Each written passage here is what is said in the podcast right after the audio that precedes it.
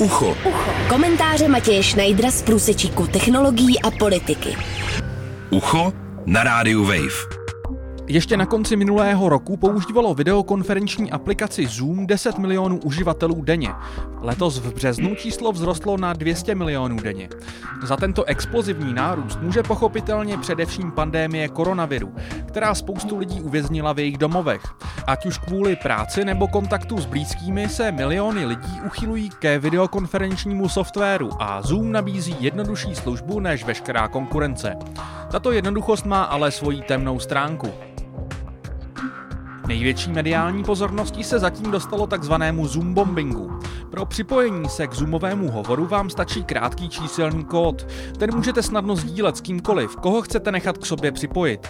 Tato jednoduchost je ale zároveň velkou slabinou, protože kód se jednak může dostat do rukou někoho jiného, jednak může kdokoliv za pomocí jednoduchého softwaru nebo trochu náročněji i bez něj prostě vytipovat čísla ve správném formátu a narušovat tak cizí hovory. Obětí takového bombingu se už staly porady korporací, online schůzky městských rad, virtuální nedělní škola texaského kostela i internetové sezení anonymních alkoholiků, případně školní hodiny probíhající kvůli karanténě přes Zoom. Nejčastěji se pochopitelně jednalo o vcelku očekávatelné narušení nevybíravým internetovým humorem v podobě porna nebo rasismu. Některé firmy, jako například SpaceX Ilona Muska, kvůli nedostatkům zabezpečení už používání Zoomu pro pracovní porady zakázaly. Problémem Zoomu není jen bombing, který je sice nepříjemný, ale v důsledku poměrně neškodný. Podle zjištění webu The Intercept je výraznější slabinou Zoomu velmi nedostatečná enkrypce.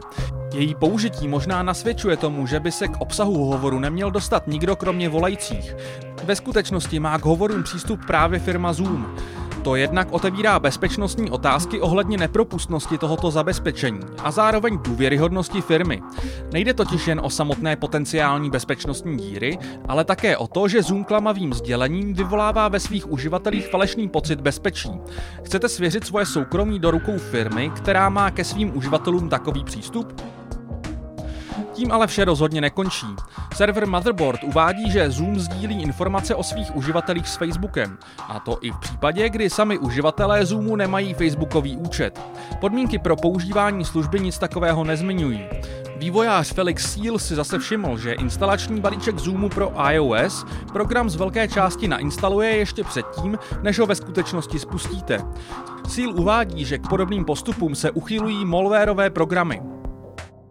Zoom pak během několika dní po sílově zjištění svůj instalační soubor změnil.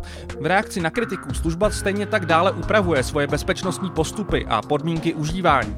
Předtím, než tak Zoom učinil, stihla před jeho používáním varovat jak americká FBI, tak Český národní úřad pro kybernetickou a informační bezpečnost.